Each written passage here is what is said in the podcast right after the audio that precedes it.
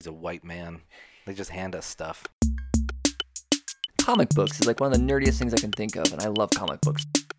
Jizz man! Biggest balls. Good big blue dick. yeah. Yeah. White stuff came out of me, and I didn't know why. Let's get the fucking energy. Yeah, I've got it. I've got tons of it. I'm ready. Woo! It's probably a little too close to the mic for that. That was uh, that hurt my ears. Woo! I'll do it over there. Cut the first one out so we don't deafen everybody. Yeah, that was unfortunate. All right. Well, welcome to the program. Welcome to the uh, welcome to the show. Holy shit. Program. Yeah, I fucked it up. Ho- Welcome to our program, People Time, Time. Mm-hmm. where we go over uh, some of the most influential people in history, and we break it down for you guys, so that way you can uh, Yep. enjoy it. Without Some, some less influential and more just uh, t- maybe interesting, right. or they have a or they have a funny name. Well, that reminds me. Um, what is your? Uh, we- we're, we're welcoming everyone to the podcast Hello. with your hosts, Dirt McGirt, Dirt McGurk, and I am Toby. Toby or not to be. Toby or not to be, Toby or not Toby. So stupid. I've got a whole bunch of them too. of names. yeah, Don't use them all now. Yeah. You got to save them up. I'm gonna. So this week I'm Dirt McGirt. Next week I'm going to be Mike Jones. Mike Jones. hmm Oh, I shouldn't have said it. Shit. I'm gonna be one love. Juan. So stupid. is that is that the Mexican reggae star? Yeah. Juan Love. It's good. Well, do you have any? Oh, uh, this episode has a concept. Yeah. Tell it. You tell them. All right.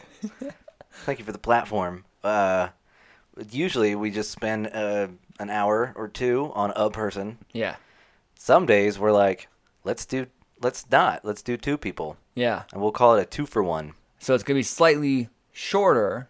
We're gonna do per people- person. Yeah. Right, per person. But it's- so it's interesting people, but uh, we've broken it down a little bit more, so that way it's not quite Yeah. an hour long, and we'll g- we'll give you two people for the price of one.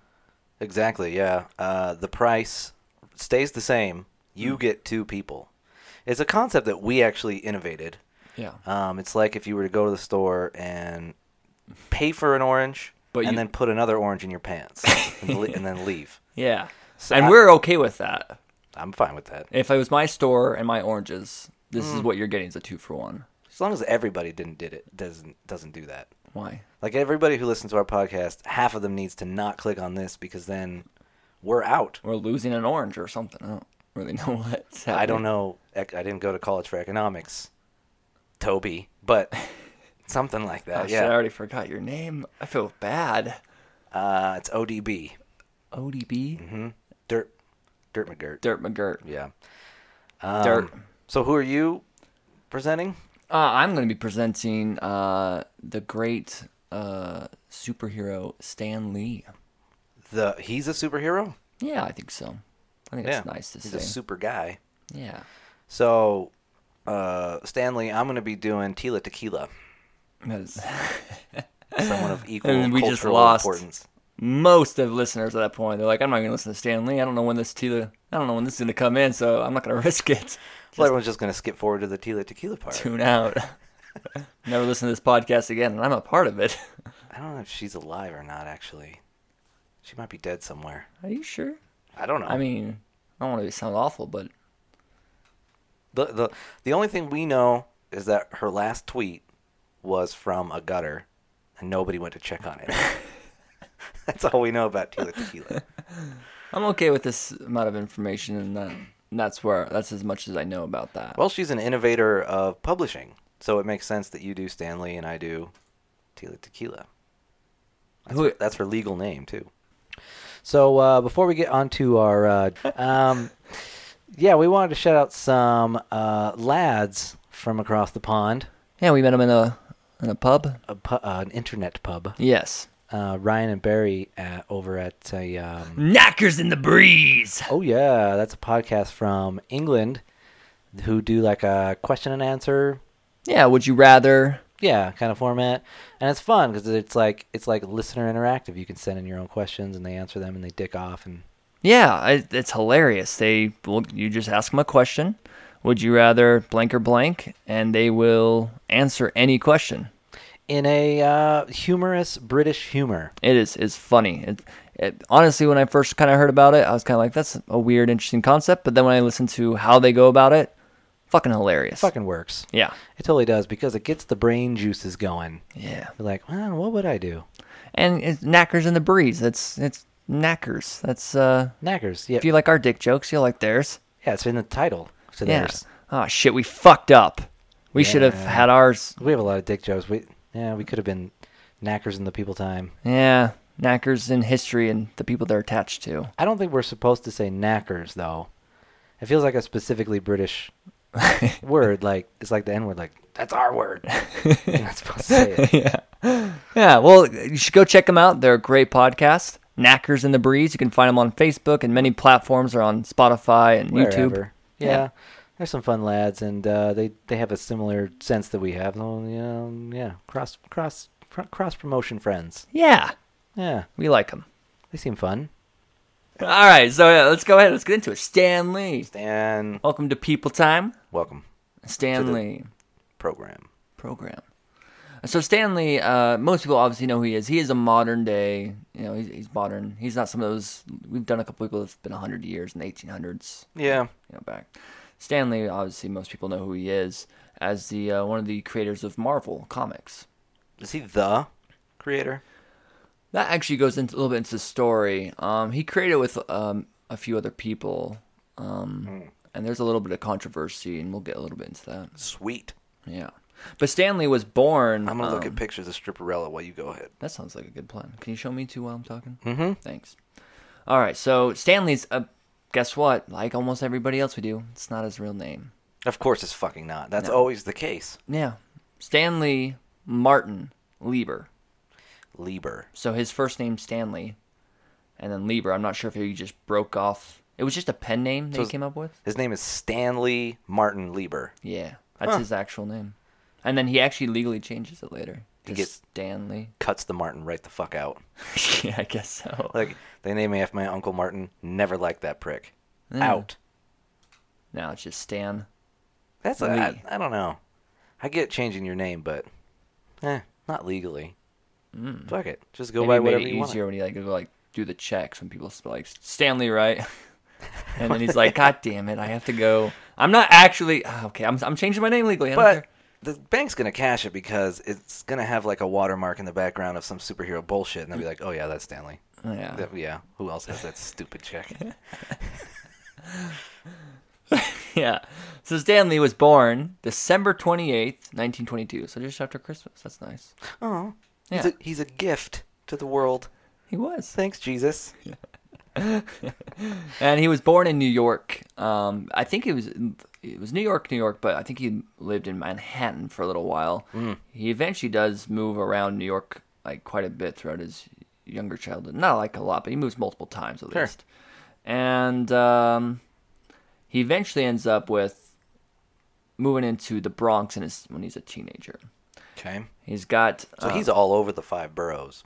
Yeah, he starts in Manhattan and he slowly just moves up north, really. So he's Manhattan, then he moves up north to I think like East Side or something, and then he moves up further to the Bronx. Aren't like most uh, superheroes based in some metropolitan metropolis kind of uh, New York City. New York style. Yeah. A matter of fact, I think almost like he actually uses New York as the city, unlike Oh, sure. DC where like Yeah. Superman uses, you know, what, what Metropolis.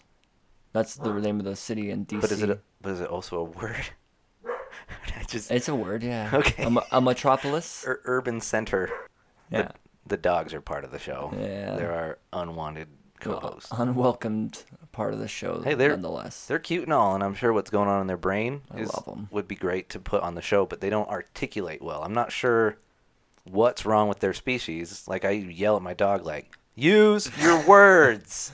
Well, I don't. My biggest annoyance with them really is that eh, one hundred percent of the time they think the door is for them, and it is for them zero percent of the time. so it's gotten old explaining to them that it's not for you. It's never. It's Well- never been for you, not once. Every time they go, Oh, what what did I order on Amazon? I can't remember. What was it? No, you didn't. Nothing. You never have. You you don't even know how to use the internet. yeah, I do. Probably I would if you give me my phone. That's the mailman. You- Fuck you. Fuck you, mailman. I see you. I love how my like your dogs and my dog like love people, but Yeah. they act so aggressively when you're on the other side of the door. oh yeah. Like I will kill you, and then you walk in, they go, "Hello, I love you, hello, yeah. hello." Have some pets. Gosh, you're on the right side of the friend door. Hello. If you would have just stayed on the other side, I would have just barked at you the whole time I until. would, I would have killed you. okay, buddy. Yeah. It's quite a weird aside.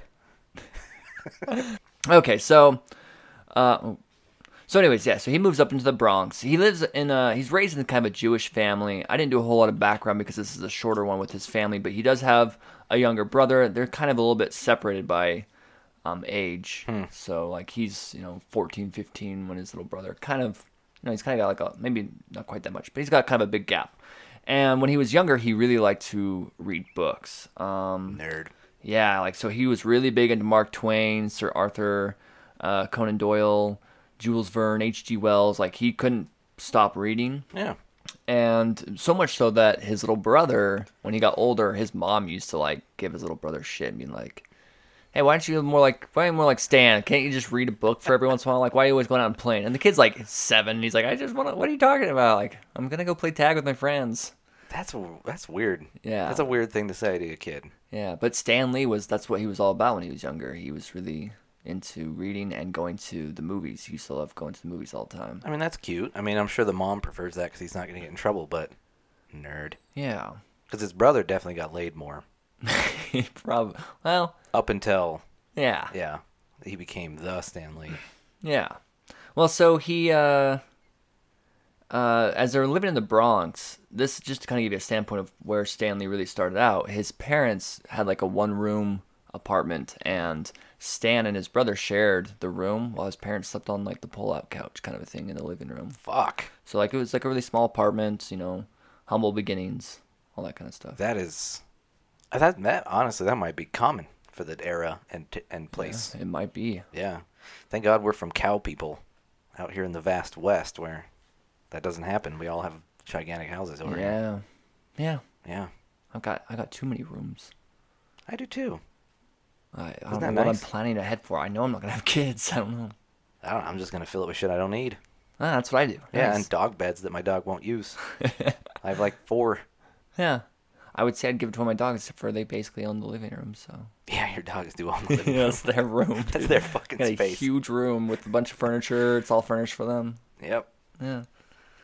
So before he started writing comics, Stanley joined um, kind of a local newspaper when he was in high school, and he wrote obituaries for celebrities. So when a celebrity died, he was doing that, and yeah, exactly that because he quit, saying it was way too depressing. Yeah, that's morose. So he left that job. I, I don't know how long he was there for, but it wasn't very long. Probably just some extra cash while he was in school. But this is what gave him the ability to start working for a comic book company called Timely Comics. Now, What's timely about it? I have, I have no idea. Oh, Uh, Timely Comics, I, I don't think really stu- stood around very long. It got changed and I think bought out, so I'm not totally sure on everything on Timely. But this is where Stan Lee he starts out as an office boy, um, which really just means he was kind of the office bitch. He would run around and grab food for people, clean up their stations, make sure their stuff was re you know their their ink well. you got to start at the bottom. Yeah.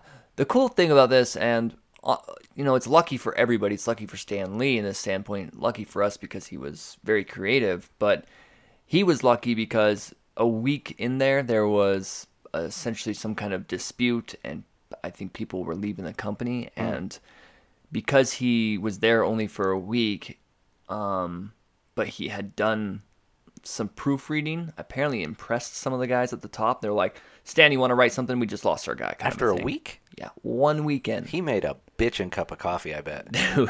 Because that was enough to them to be like, come in the office here. Yeah. Wow. So they gave him like a short thing to do, but like, you know, everybody else had to kind of work their way up the, you know, the Um, ladder, whereas Right. he kind of came in he's a white man. They just hand us stuff. like, oh, you're out of high school and you're a dude?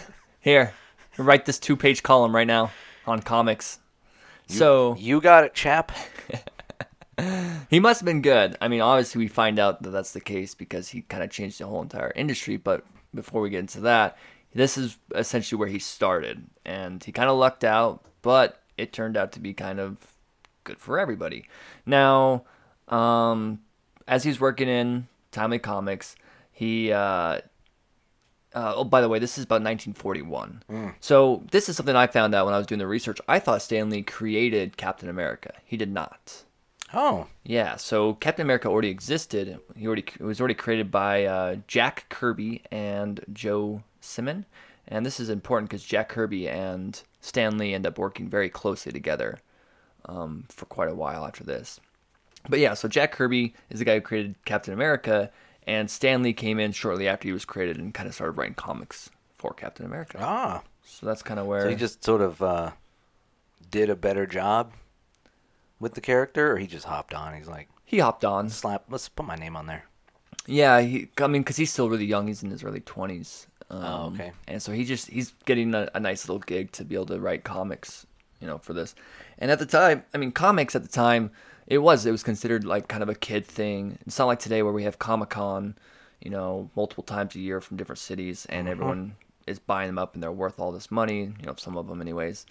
Um, back then they were it really was kind of like a kids thing where Stan Lee later in life even talks about how if he went to gatherings with a lot of people and they asked him like hey what do you do for a living he would try to avoid the question like you know before he, Marvel really got to the point of taking off and being what it is where it's like making movies and stuff obviously and cartoons but yeah, people would come up and be like, "What do you do?" And he'd be like, "Oh, I'm a, I'm a writer," and then he'd try to like walk away. And then if they followed him and were like, "Oh, that's awesome. What do you write?" And he's like, "Oh, you know, just stuff for it's like youth, teen, you know, fiction." And they'd be like, "Oh, that sounds interesting. Well, well what kind of stuff for you, teen?" And he'd keep trying to walk away. i like, "You know, just stuff for magazines." And eventually he'd come out and he'd be like, it's, "I write comic books." And the person who was asking all of a sudden just stopped, like, "Oh," and then just walk away from him. Oh, so you're one of those fucking people. So Stan didn't like at the time. He didn't really like telling people because it's kind of a kids thing. Uh, you, there's money in it. It's publishing. Why's everybody got to be a dick? Well, at at the time, there probably wasn't a whole lot of money when he was starting out, but there was some. You know, you had artists and writers that were making okay. You could Yeah. you could do it on the side. You might be able to make a living off. But it if all you were they really saw good. was, oh, he's making that oh, that Archie money. yeah, Bored. yeah, Even though Veronica, you know what I'm saying? You know what I'm saying. Stan Lee knows what I'm saying. I've never read Archie. You ever read Archie? Although I hear I hear they turned him into like a superhero, which is strange. Like, cause he didn't. He don't started know. out as like a almost like a family. What's that family one called? Uh, family, Family Circus. It almost is like kind of like more goofy, funny, and then they like somewhat more recently turned it into like a superhero. Um, he died, yeah, that's the, the idea. and then I think yeah they reinvented him in some way, Yeah. which Weird. bummer. I don't know. I haven't read any It's of supposed to just be happy days indefinitely, and that's supposed to warm all of our hearts because the rest of the world is uh, it. horrible, Worst. Yeah. just terrible and falling apart, just desiccating from the core. Yeah. It's all very good stuff. Archie, on the other hand, hot dog. He's still doing great. Well, no, he's dead now, but he's supposed to. It, whatever. Oh, I'm gonna stop questioning things. fair enough. okay, so but back going back to the time frame of when he was writing for Captain America, um, 1942. So a year afterwards of kind of hopping on with uh, Captain America, he actually joins the United States Army and serves stateside in the Signal Corps. He continues this um, creative streak though while he's in the army, so much so that the military classifies him. His actual position is playwright. What? I didn't even know that was a thing. I didn't That's know you like- could get that. That's like uh, not a rank, but like a job. I guess, yeah, like a Hmm. yeah, that's his classification. What does a playwright provide to the military? So he actually does a whole bunch of stuff. He like creates logos and Oh. he writes a bunch of stuff that's like I don't know if I don't think it's So he's propaganda. a but- propagandist. I don't know if that's, what, you're it trying to was. say. But he also works with like I guess a whole bunch of other people that would later become famous as well. Like they ended up going like because they would write and do the same stuff. Yeah. And some of them like wrote plays. Did stand-up playwright. he is he responsible for those posters? They're like, Only come join Uncle Sam. the the you guy, you join us. Yeah. Yeah, I don't know. I don't think so. 'Cause That's this is propaganda. But I mean, like 1942. I mean, this is World War II. So whatever he was doing, this is like U.S. just entered the war. and it's America, so we fucked it. USA, USA, U.S. And let's make it great again. Let's go back to those days. That was good, right? God, it was so much better. when we were all just killing people, you know, killing each other. Yeah, I mean, you could hang people for being a different skin color. Dude, could women even vote? They could not. Let's well, go back to I don't- that day. I don't remember when suffrage is. I don't know what people why people want to make America great again. When, Here's here's- whatever. Here's, the thing: women don't need to be able to vote because their husbands can. Yeah. So their husbands represent them. Yeah. So what is the fucking complaint? Yeah. things just made sense back then. Everybody was in their place, you know. I, my wife was in the kitchen where she needs to be. My mistress was it- Which is my actually secretary. funny. Back in the ni- 1942, actually, your wife was now working in the factory. Oh, that's true. Actually, yeah, I'm out. Shit. I'm out dying, yeah. and she and she's running the country. Yeah. She still, And playing baseball. she still doesn't need a fucking vote. League of Our Own. Anybody That's a out there? great movie. It's good, huh? Yeah, you know, uh, what's that stupid meme that I saw online? How some actors are always doing the same thing in the movies. Like uh, Brad Pitt, you'll see is always eating. a lot of his Yeah. movies. Tom Hanks pisses Oh my God, you're right. in most of his Wow. movies, and that's one of the one of the funner scenes in League of Our Own is where he takes that like five minute piss, drunk in Yeah. front of all those ladies. What a great fucking movie! I like when he hits the kid with the mitt. yeah, I gotta That fat live. kid. He just throws it at me. I got him. Yeah. He's like, just smacking him in the head with it. He just. Hey, uh, thanks for listening to People Time. We're gonna take a quick pause. Uh, and just go watch League of Our Own. I haven't seen it in ages. I'm gonna go check it out. Good yeah. movie. So he goes and joins the army. Um, luckily, uh, he doesn't have to ever go into any action or anything like that. He does the playwright stuff. Um, after finishing his stint with the army, Lee joins back with the company, and this is now in the 50s. Um, but at this time, now the the comic company is now known as Atlas Comics. Ooh. Yeah. And so at this time, he starts experimenting with um, various genres of writing. So he does like kind of romantic and sci fi and horror and, and uh, humorous stories. Um, so he hasn't really gotten that far into his own comic book hero characters. He did Captain America, joined the army, comes back, and now he's kind of writing just different things. And at this time frame, actually, this becomes very big for comic books um, for other writers is they kind of just wrote everything there wasn't really any limit and artists would purposely try to go as grotesque and stuff to kind of capture kids you Hmm. know attention so when kids would go to the store hopefully theirs popped out and they're like oh it's a gruesome monster or it's I can attest to that, yeah. Yeah. When I was a kid, yeah. You want the biggest looking monster and the chick with the biggest tits. yeah It's always about big and the, yeah. biggest biggest balls Well, you want the the protagonist to have the biggest chest. It's Yeah. Not, it's not because I'm attracted to him. i am At well, you know. i like big chicks And then the woman who hangs on him, 'cause she Yes. can't vote, to have the biggest tits, and then the monster to be the scariest. That was the best one. Yes. The best one. Yeah. The problem was is that this actually America. causes an issue with issue, huh, no pun intended. Ha! this causes problems because there's um, a, a fairly large group of people who are trying to basically uh, take away freedom of speech. They're trying to stop comic books that are directed at children, obviously, o- obviously, to be so Puritans. bad. I guess is what they think. McCarthyism. You know, they think it's too violent or it's too whatever. And apparently there was one guy who was very he was a psychiatrist who was against everything that kids did. He thought everything was ruining kids. Like so much so there's like if you chewed bubble gum, he's like that's what's ruining the youth today, bubble gum, but he would name everything that kids Their do. jaws are weak. Yeah. They can't function properly. Yeah. That guy's. That's He's basically chewing pure sin. who is that? I don't even remember don't the guy's name. That's an interesting concept, though. Yeah. I love that like early 20th century psychology where they were literally just throwing shit at the wall. Yeah. Just- yeah. Yeah. Spank them a lot more.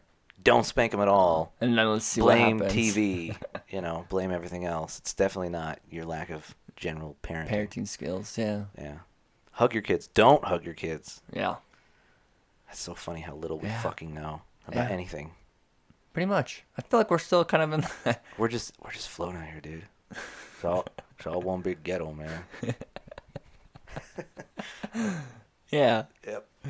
And so uh, when this happens, there's actually a lot of um, government involvement where they're talking about uh, basically censorship with comic books. That is so funny. I, Well, I love this because I never would have guessed this for comic books. Like I hear this like rock and roll, you Yeah. know, sex, drugs, and and so you've got all that stuff, and then it's like comic books is like one of the nerdiest things I can think of, and I love comic books by the way. I think I've every got a new. huge shelf full of them. Yeah, I'm looking at a bunch of them right now. Yeah. What? Uh, Milk cartons full of them. yeah, which is such a funny. like, if, if you tell somebody I have milk cartons full of comics. It really is, yeah. Yeah. And so, but then you think about censorship of that, and you're like, wow, I mean, it it just feels like any new concept, especially ones that are targeted at kids, get that kind of conservative pushback. It doesn't matter what it is. yeah, And, I mean, at a certain point, I get it. yeah. Maybe. I mean, You don't want your kids staring at.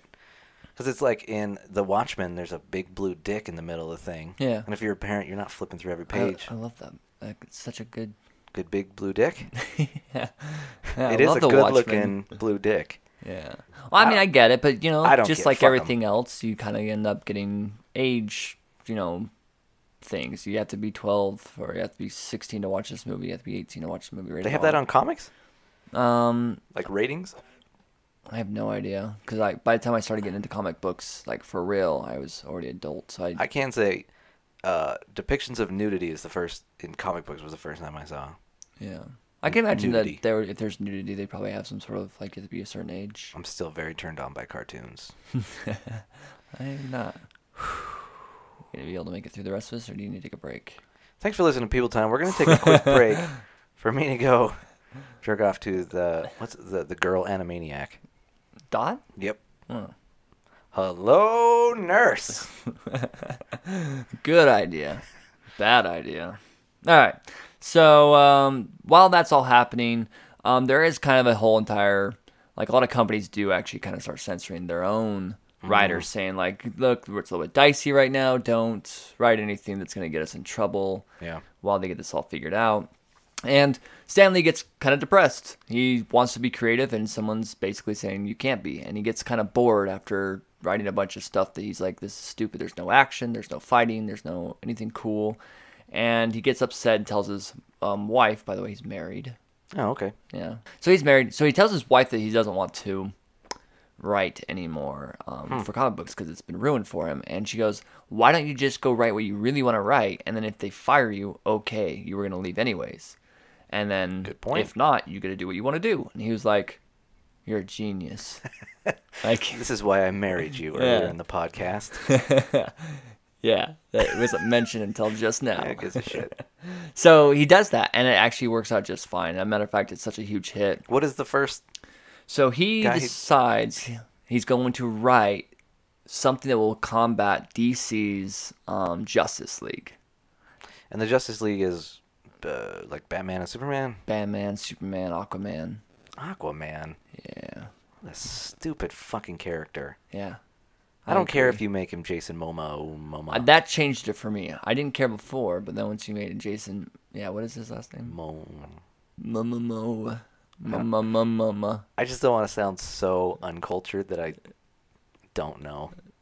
The Hey. sexiest man alive. Let's just. Oh yeah, I'm. You I'm know who not, we're talking about. I'm not saying anything bad about him, but that's not what Aquaman was. Aquaman was definitely this He sucked. He's got. silly little man. He in was a the ocean. superhero that didn't. They got the worst superheroes. Yeah, I am not Powers. a Family Guy fan. I hate that show for the most part, but that You're part wrong, where but okay. a lady's getting raped on the beach Oh my and Aquaman pops up, he's like, "Hey, hey, you better stop that." Yep, hey, bring her out here and I will stop you. And I'm like, yeah, this Yeah. fucking boy, what a stupid superhero. Yeah, it is bad. Yeah. Anyways, so he wants to combat that, and at the time, even most action comic books weren't that action packed because of what was going on with Yeah. all this concern with. and Puritans. so he decides he's going to write the Fantastic Four, Ooh. and he writes this with Jack Kirby, who is um, an artist. Now, this is where the controversy kind of comes into play because um, whenever an issue was released, it said written by Stan Lee, and then it said Jack Kirby did the art, right? So he's the um cartoonist. Yeah, he's the uh, he's the one who draws them all up and Mm-hmm. and what they what they're gonna look like in each panel. And what they were doing was writing out Stanley was the writer and him as the artist, but it turns out that Jack Kirby was probably very much, if not equally, maybe even more so, writing some of these Ooh. characters. Well, this is this is a this is big. I did not. yeah, Do people know this? That Oh, yeah. Stanley hired a guy to help write his comics, had the guy write all the comics, and then murdered him. No, Is that what you're saying? Telling me? Not, I don't think so. Oh, bummer. But there's a there's a there's a thing that kind of comes into play here. So he was writing a lot of of the comic books. Um, Stanley was, and Jack was doing the art, and they had other artists as well. And they get this huge big team kind of going on. And they did more than the Fantastic Four. They bring in like the Hulk, they bring in Spider Man, and all this stuff. But what was the kind of thing that Stan brought to the table, what was known as later as the Marvel Method. And this is how these guys competed with DC and kind of were able to put out more issues. What they would do is they would get just a huge staff of artists, and some of 'em- most of them were like freelancers that were only going to do so much, and then they'd be gone and they'd get a different freelancer. Yeah. But what they would do is say, okay, you're just going to, I'm going to give you a general idea of what you should be drawing and like what the story's kind of going to loosely be like. You just quickly drop as much as you can of that and leave me room to write the comic, like the words and stuff for the story. And I'll come through and just do that. And they were able to like punch out a ton of comics by doing this. That's odd. That's an odd way to make a story. Yeah, but apparently, like Stanley like, was able to do it well enough to be able to say like like he was able to portray enough of the information for them to be like, this is what it's- like here's the big thing that's Yeah. going to happen. So m- keep that in mind while you're. It's like it's like when you watch uh, Telemundo and just make up the dialogue. yeah, And every time I do that, nobody gives a shit. I How- would. I want to watch that. How did Stanley pull that off? That's pretty impressive. Yeah.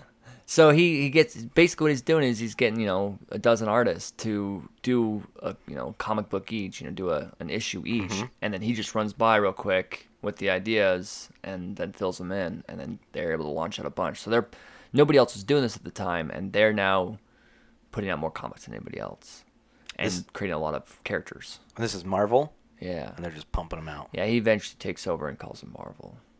But so the cool part of this too, and somewhat interesting though, is that uh, Stan Lee and, and Jack Kirby they make a great team on doing this. What sucks is that you know Kirby starts to kind of feel like Uh, I should get some credit. yeah, it wasn't even necessarily the money, and and Stanley also they, they kind of have interviews that go back and forth because Kirby eventually leaves and he actually goes to DC. Oh, Yeah. But, you know, he said he wasn't bitter about it. He just said that he felt like no, he's bitter. there were different ideas that were going on, and he helped create a lot of the comic characters, the comic book characters, um, which he did. And he just wanted it to be known. He wasn't even necessarily always looking for more money out of it. Now, Stanley got paid more, but Stanley also comes out and says, Look, before Kirby left, I didn't know he felt this way. So I don't know how I'm supposed to fix a problem that I didn't know I exists. didn't know. Yeah, he says that. yeah, because and the other thing was he said he told Kirby that he should be the head um, artist guy, where he was he was gonna do the art, but not as much. He was gonna more oversee the other artists, and he'd be getting paid as the same amount as Stan. But But Kirby was more interested in being on the creative side. He didn't want to manage other people.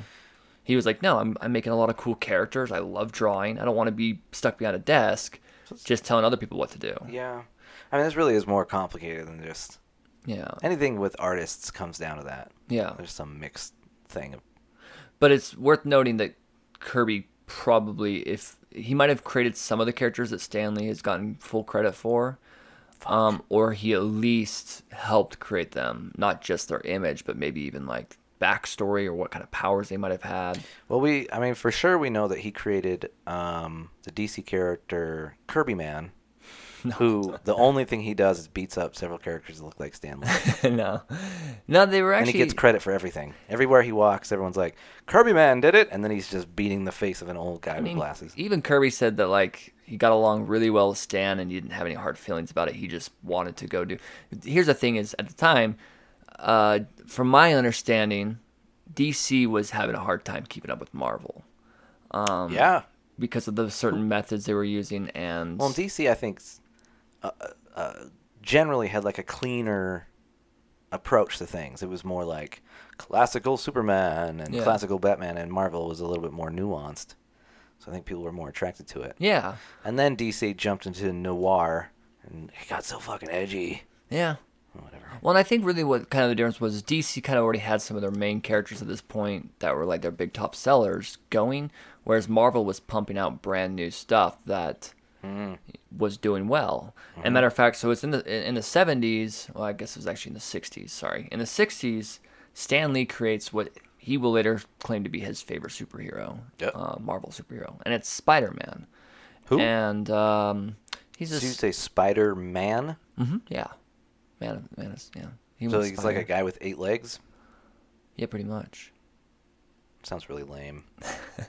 Now, the reason why this was such a big deal in the comic book world was because um, Spider Man, up until this point before Spider Man, everybody that was a superhero was an adult. The only teenage superheroes were always sidekicks. Yeah, good point. Yeah. So there, you know, there wasn't a really cool teenager who was on his own superhero. Yeah. And Stanley purposely created this way because he's like, you know, I, I don't understand why we're creating like 30, 40 year old men to Well. give to teenagers to be like, yeah, relate to this guy who his parents died and now he's a millionaire.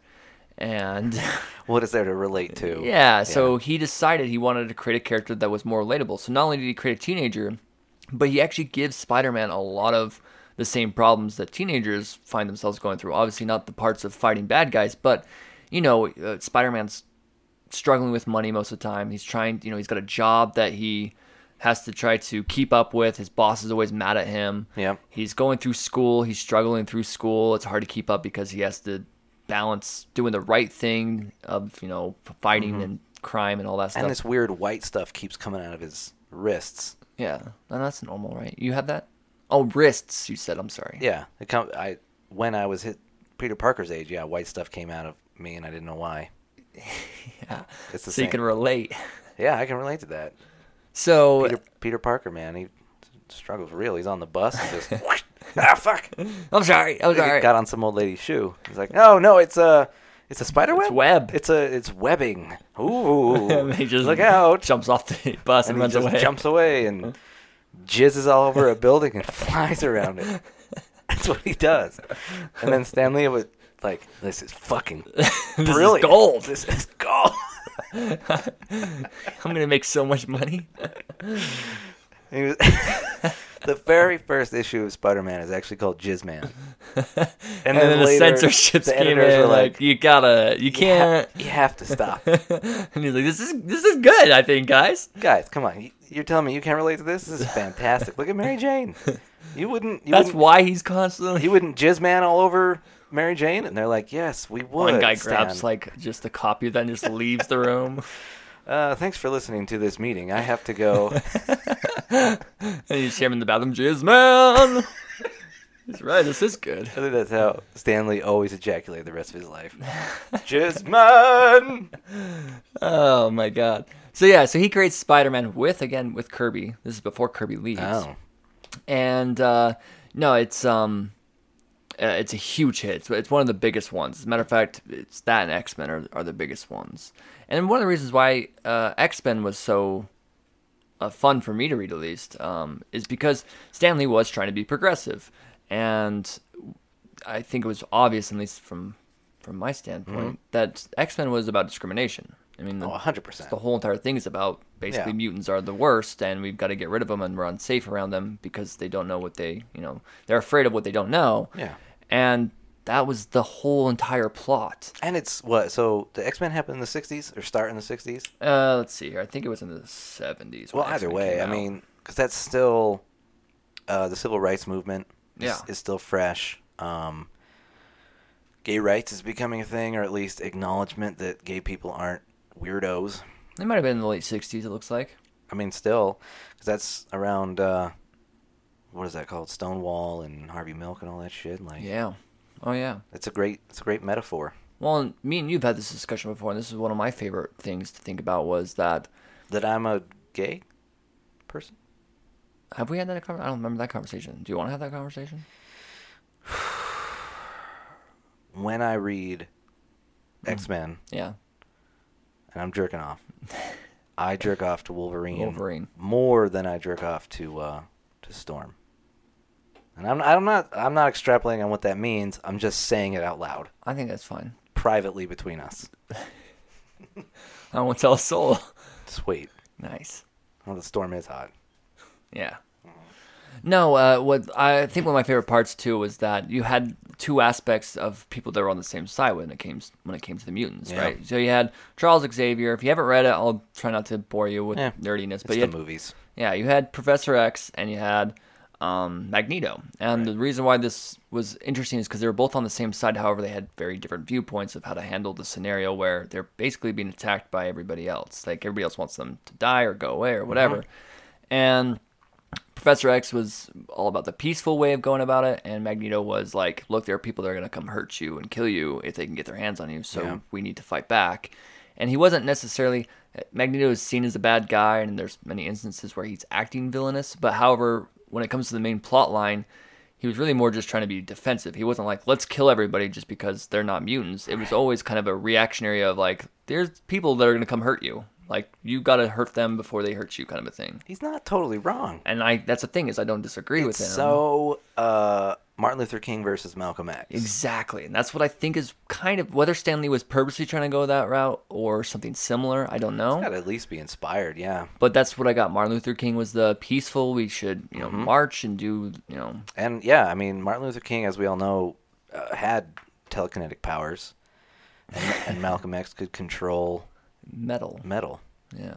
Yeah, But anyways, I always thought it was an interesting concept, and that's you know uh, Stan Lee made the very first um, black superhero with Kirby again. Hmm. Um, Kirby might have been also kind of more on the uh, the heavier hand on the creation side of it, but he Stanley was definitely involved with it in some who's way. the first black superhero? Black Panther. Oh, it is. He was the first mainstream black superhero. I don't know if there was anyone else before. If there was, it wasn't anything in Black major man. comic books. Yeah, he's the first like African superhero. Well, let's jump. So what? So what I like about that is because comic book readers, even now, and then especially, you know, s- social pariahs a little bit, Yeah, um, just sort of outsiders. I agree. Yeah, Yeah, and the X Men metaphor being, you know, if you just ta think about it generally, it's we're different, and because we're different, we're treated ill. dude, totally. And so, yeah, these kids are going to re- respond to that, whether or not they see it as a racial metaphor or not. They're going to go, "Yeah, dude, that's like me. Yeah. That's like me. My mom always tells me I'm a special boy, but you know, at, at school they don't treat me like that." So, I don't get it. That, I don't know if she just didn't tell them or what. and then he has to choose: should I be Magneto and kill my classmates, or should I be Xavier and go join a group of uh, of, of nerds? And but- and we all hang out together. And yeah, because that's what uh, the nerds did, and now we have fucking Microsoft and stuff. well, that's cool because that's I think what Stanley's genius was about his writing was that he not only wrote interesting characters and plot lines, but he was very good at being able to make them relatable with with most of what his readers were were young you know, Yeah. youth. So uh, I think you're dead on. Uh, X Men was one of my favorite ones when I was ten years old. I only read some, I still remember the show. Great. But yeah. times. Oh man, that intro. Down Down now. And I remember at that do now, it's this big screen of uh, Wolverine's claws coming out. Yeah. the whole uh, uh, I don't know how many episodes it is, but the series where Jean Grey becomes Phoenix.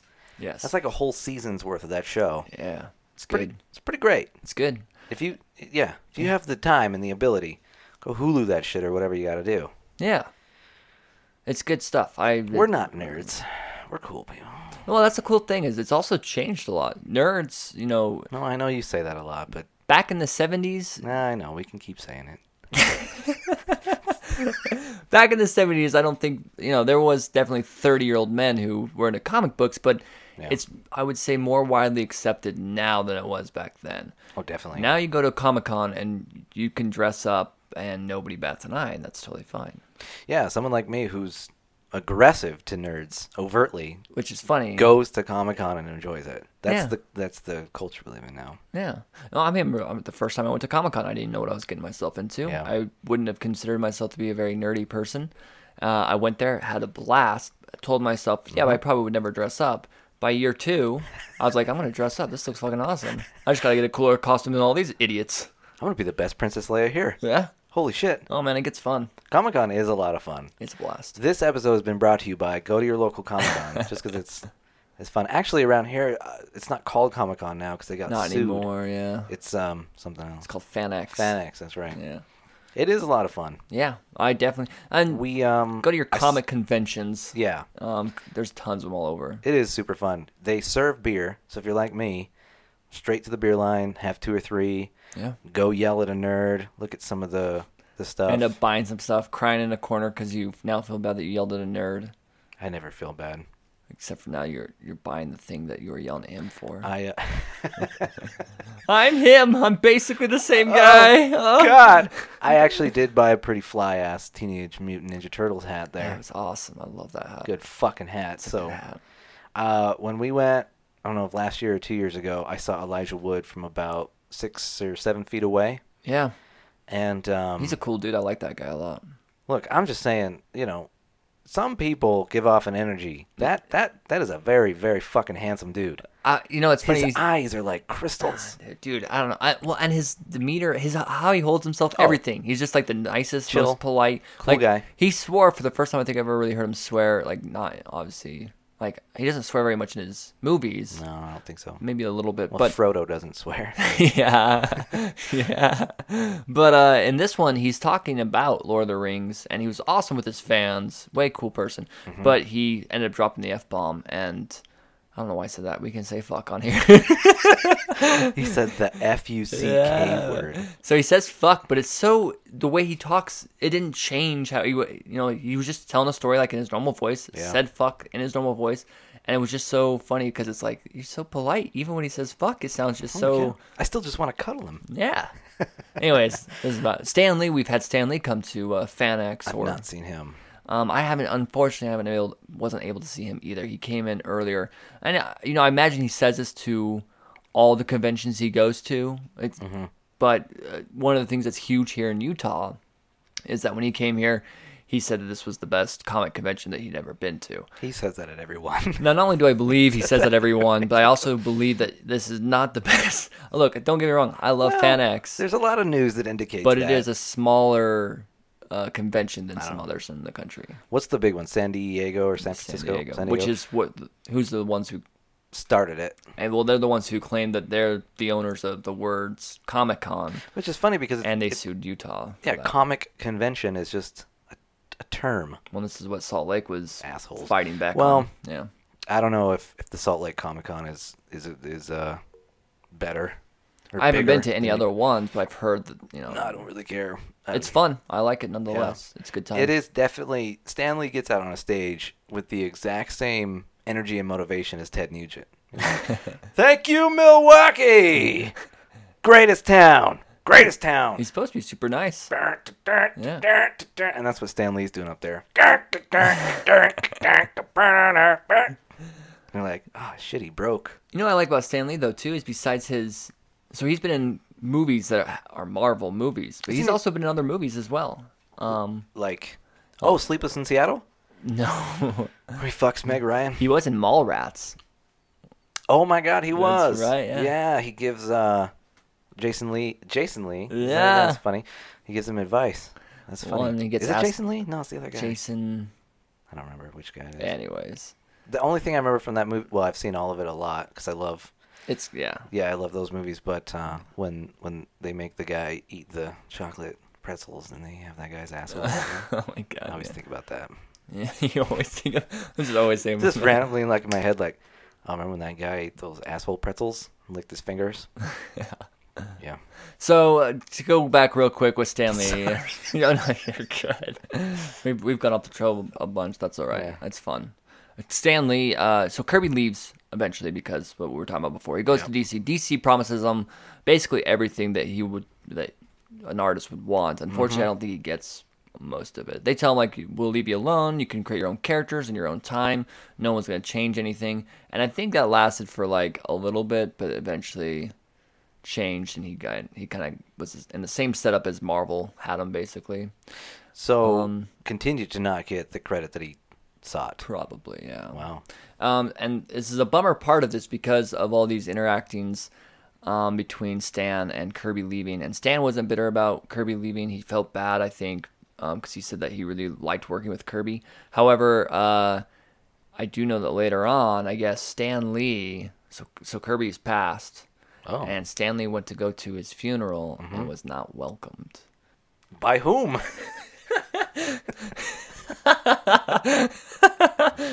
By whom? Yeah. So, uh, it- it's by his Kirby's family. So, the idea being that because Kirby helped create a lot of the characters that are Right. big and now making tons of money with movies and stuff. I mean, they were making a bunch of money even before that, of course, but they were pretty upset. At least some of them were pretty upset that Stan would would come to pay respects when they felt like he kind of took credit for some of Kirby's work. I don't think I blame them for that. Yeah. I mean, it's like, you know, publicly they're nice about it. Like, oh no, I'm not mad at him to keep professional face, but I bet Yeah. he goes home. He's like, fuck that guy. Well, I'm- I made the human flame. It's about me. I'm the flamer. I'm the flamer. I'm I'm the stretchy guy as well. I'm I'm the both. stretchy flamer guy. I'm also the invisible one. And Stan refuses to acknowledge that. Well, and, and so I mean, there's tons of interviews, and Stan says stuff about it, and he says stuff about it, and they're pretty cordial about it. But when Stan showed up, some of the family members told him he wasn't welcome. He, s- he Stan decided to leave. Obviously, he didn't want to bother anybody. He was coming to pay respects. He was upset about it because these guys worked together for 30 years. But um, there was somebody, and I you have to forgive me who it was, but one of the people uh, at the funeral already ran out to Stan and be like, "No, I know, I knew Kirby well, and I knew you well, and Kirby would have wanted you to be here, kind of a thing. Like you can come back." But Stan was one was already upset. Two probably didn't want to make anybody else upset, you know, by returning back, so he just left. He didn't end up being able to be there at the funeral. It's just an odd response. That feels like a bunch of non adults. Yeah, kind not a of. mature way to handle it. The mature thing he should have done is pulled out his toy um, Wolverine claws and just cut them all down. Yeah, he's got enough money. They just shoot at him for real. For real. he just goes and gets surgery and like, I need to have antimanti- adamantium. A- a- Sir, that does not exist. I am Stan Lee. I wrote it down. I know what exists. Put them in me. Yeah. And then he just mows them down. Take this, Grandma. Wacha.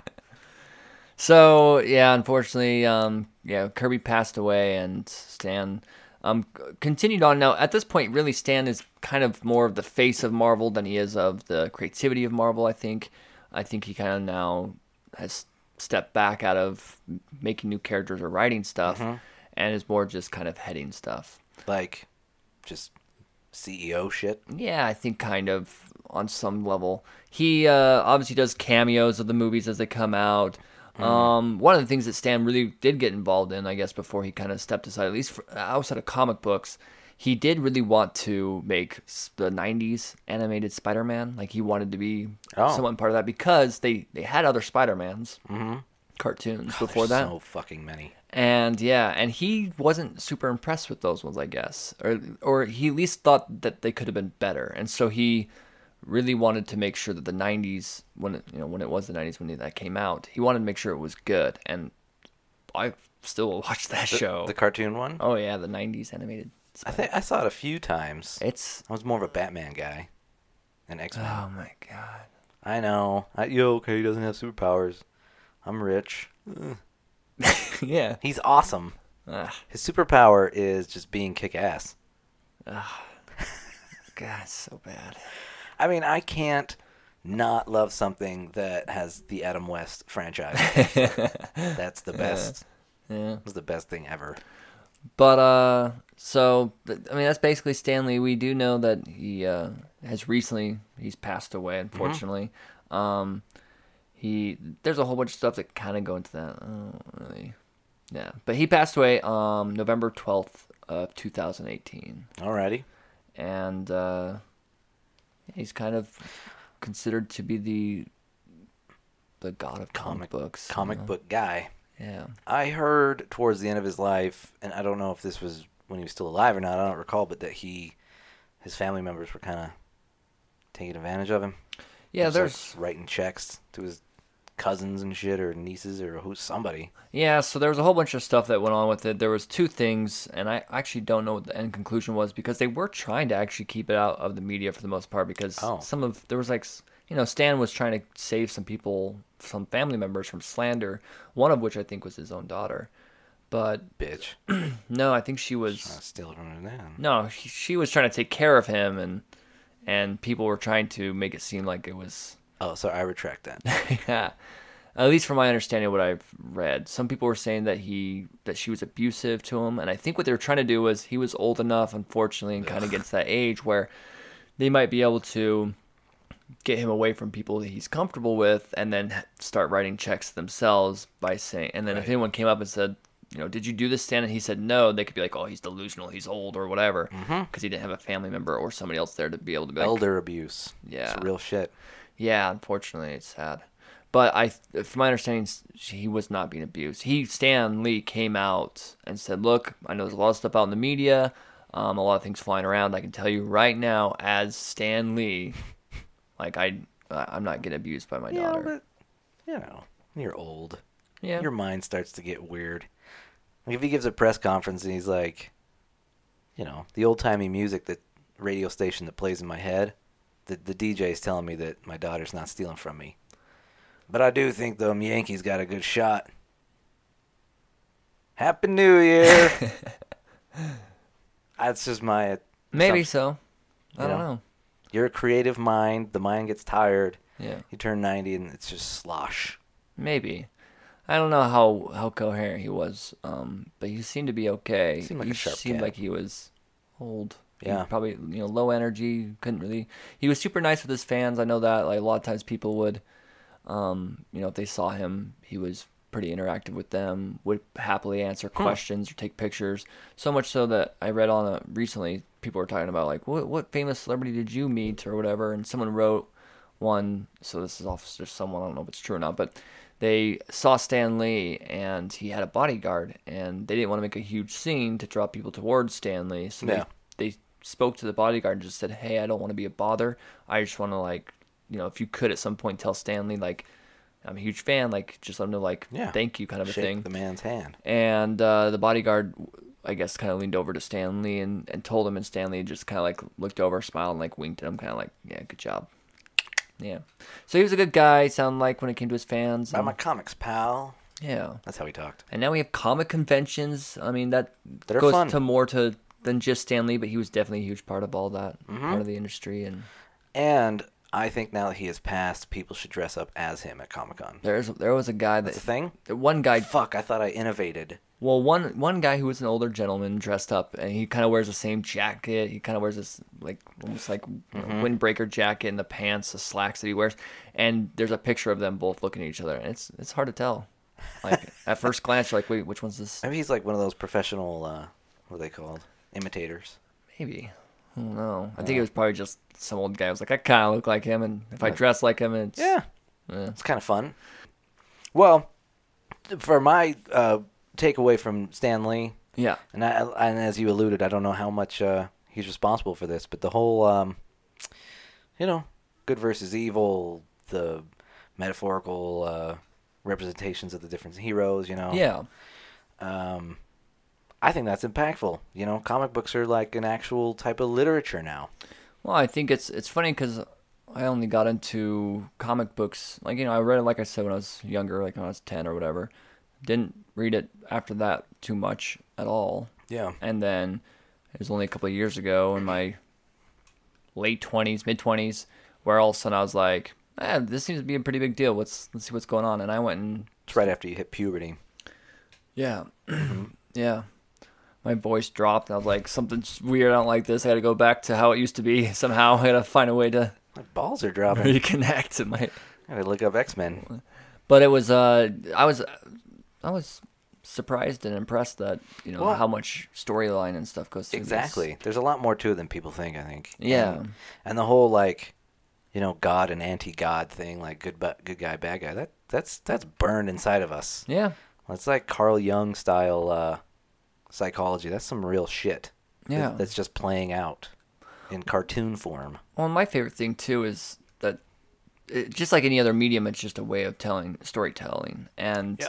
with this one, I mean, there's so many good ones out there. Like, you know, the one that I've been telling you about, Mouse, which is a Right. two-part comic book, which is a, a really unique way of going about writing a comic book. But even the storyline itself is just talking about uh, you know the Jews in, in Nazi Germany, and Right. it's based off of a true story. And the guy made a comic book, and he uses kind of like uses animals to kind of 'Cause they're mice and the Ge- uh, the Nazis are cats. yeah. Is that- yeah. And so he kind of like how um you know in um Animal Farm Mm. you take a, a really serious topic like that but you kind of dumb it down with animals to make it maybe a little bit easier to It's cute. get through. yeah. You know, y- you're able to disconnect a little bit but still see the seriousness at the same time. I don't know, it's really So there's tons of comic books that have, that have told amazing stories. One of my favorite ones is called God's Country and it's about a guy who has um oh what's it called? Alzheimer's. Mm. And That's not fun. yeah, and but it's really well done and interesting, and it's kind of a superhero comic book like style. Like there's there's powers and stuff involved, and it's it's adorable. But anyways, It's adorable. yeah, and even if you're not into the whole superhero stuff, like what Stan Lee did, which has tons of great stuff there, anyways. But some of my favorite comics are there's no superheroes involved. It's it's not superhero based. Oh, Archie. no, Archie comics? Uh, I never watched. I never um, read Archie, but What do you? Uh, You mean Archie comics? yeah. Um. So go on. Sorry. Oh, you're fine. I was just trying to look up because I remember when I was a youth, Mm-hmm. and I don't remember a lot about this because it's it's foggy from the alcohol. But in the When you Spider-Man, were a kid or right now? both. or Uh, but when I was younger, like 11 or 12, I read Spider Man, and there was a villain in there who. Uh, well, I remember Carnage. Oh, Was that right, yeah. Spider Man? Yeah. So I remember being really impressed with Carnage. But then there was another one who was like a hawk or something, but he was an old guy with cancer. yeah, And I remember even at the time being like, "Th- "This is more than you would expect to be in a comic book. Like these are these are complex characters because Yeah. Mm. Carnage is like he's crazy. a paranoid schizophrenic. and a symbiote suit hits him. Yeah. Yeah, so he's got all this weird background, all these problems, and this other guy has cancer, and he blames the world for it. And Yeah. so it, I don't know. It's it's a lot more than just. Uh, It's not usually Still black is. and white. Good guy always dominates bad guy. Sometimes the bad guy, you kind of see another side that you're like, oh, yeah, it's it's uh, it's, It's more as complex. rich as WWE. That's how rich Yeah, it the is- character it's- development is. by far richer than E. WWE. Eh, I don't know. You ever see Hulk get go crazy when he gets Hulk mania? And he starts shaking. He's like, "You better not, buddy." And is that what his line was, buddy? I don't remember. uh, what does he always call everyone? Brother. yeah. Hey there, brother. Yeah. I'm, I'll actually. Uh, I now one of my favorite things you've ever said in any of our podcasts, which was in our Bruce Lee one, mm-hmm. and we were talking quickly, or you know, briefly about Carrot Top, and you call him a simpleton, and I lose my shit because it's how funny it is. I remember that. Yeah. But just for whatever does, reason, when you when you just brought up the Hulk and we just talked about that, that's the only thing that's ringing through my head. It's like there's another one, there's another fucking simpleton. Oh my god, he seems just like an idiot. He seems. Yeah. So it was Yes. Carrot Top. You seem like a nice guy, but Probably fine uh, to be around. It's probably good someone else does your finances. That's all it is. Um. But anyways, uh, he So- did do Stripperella, which was um, an animated series that only lasted very shortly. Uh-huh. The About apex of his career yeah, and the so apex of his creativity. it was a TV show on Spike that he created this character that was a stripper by day, superhero by night, along with uh, Pamela Anderson. and yes, Pamela Anderson. So I figure this might be a good segue to your story. Tila Tequila. So Tila Tequila was born in, um, well, it was actually just the side of the road in New Jersey. Mm-hmm. No one knows who her parents are because nobody gave a shit. Right. Um, she immediately went to a strip club and got an Instagram account. And um, I mean, I don't think much else happened other than that. She just kept doing that over and over again. And a bunch of a bunch of douchebags followed her. hmm There was quite a situation going on. Mm-hmm. And then uh, MTV started giving her checks. She got three different kinds of syphilises. Oh, And I didn't now, even know there was three different kinds. well, she invented the other two. her body did. and then, I don't know. La- yeah, last I knew, she went right back to the gutter where she was born and and that's where we last know. Yeah, she tweeted out that that's where she was, and nobody came to her aid. All right. Hey, this uh, People Time has been brought to you by uh, Town, Town and Country Magazine. Out in country.